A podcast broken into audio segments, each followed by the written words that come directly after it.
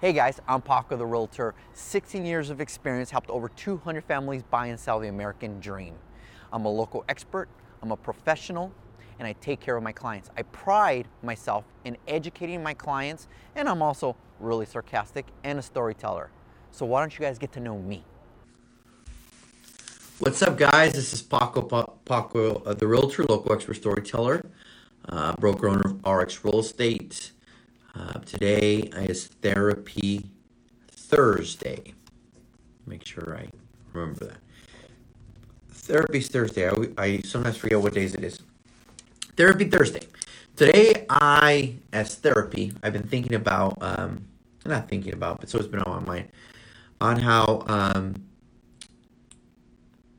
you know, in life, it's so easy not to, um, uh, it's so easy to not be positive, not be grateful.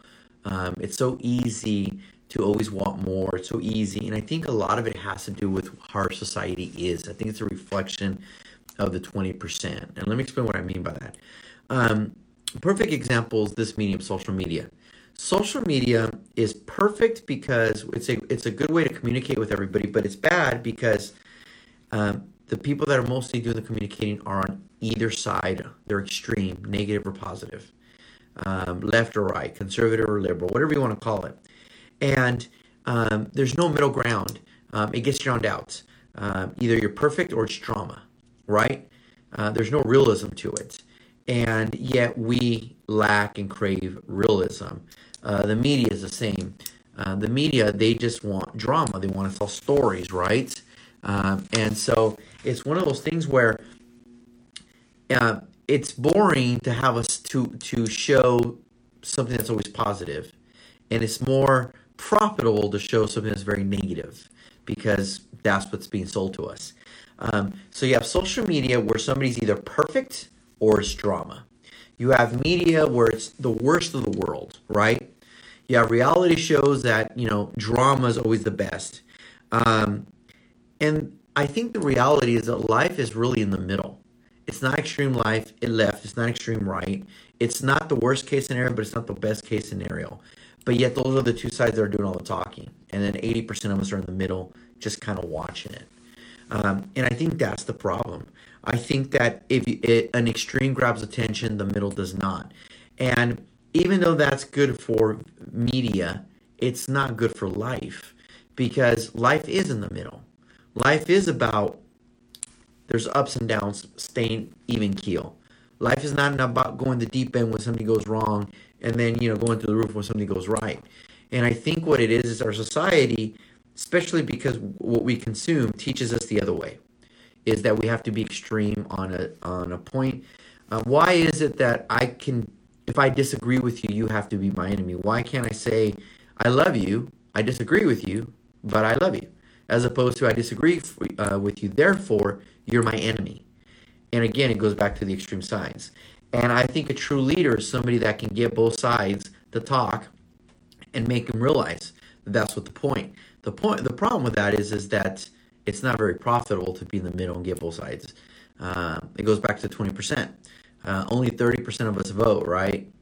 Why is that? Well, who knows? But the 30% that vote, um, they're they're on either side. So a politician knows that in order to get reelected, they just gotta talk to the extremes because they're the ones voting. The rest of us are not. And until that changes, I don't think there's going to be a lot of change within us. Um, so I would argue that life is in the middle. I would argue that life is a lot more simpler. I would argue that life is a lot less dramatic. I would argue that life is a lot better. I would argue that the world is not going to end.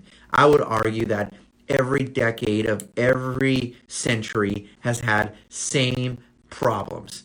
The only difference is technology has got it to a point where we pay more attention to it, and that's what's being sold to us.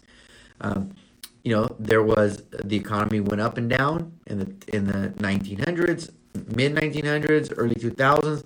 Why would it be any different? But yet, fear, fear, fear, man, that's what sells because that's what people pay attention to. So, do me a favor ask yourself is it really that bad? And for some of us, sometimes it is. but that doesn't mean we have to have a negative outlook on life. What does it say? We control how we see life, as opposed to um, that's the one thing we control how we react to life, as opposed to what happens to us. Because the truth is, we don't have any control. I can walk outside of my office right now and die of a heart attack. Nothing I can do about it. So why is it that you know everything is an overreaction? Because we're always looking to blame someone or something. God forbid it's just life. God forbid it's just life. But no, it's somebody's fault. It's got to be somebody's fault. It's not my fault, but it's got to be somebody's fault. And I think that's the issue. And I think we need to take a step back and realize that life is our fault.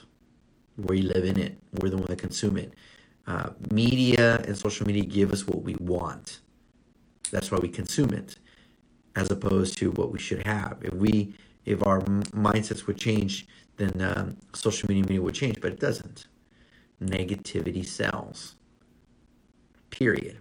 All right, guys. So this is Paco the Realtor on Therapy Thursday, uh, coming to you from my office late at night. Gonna go home, have a drink, water, and relax and say hi to my family. All right, guys. Hope everybody's having a good evening. As always, Paco the local, local expert, storyteller. I hope everybody has a good evening. Hey guys, thanks for watching my video. Hope you love the content. Subscribe below or follow me on social media. Just type Paco the Realtor.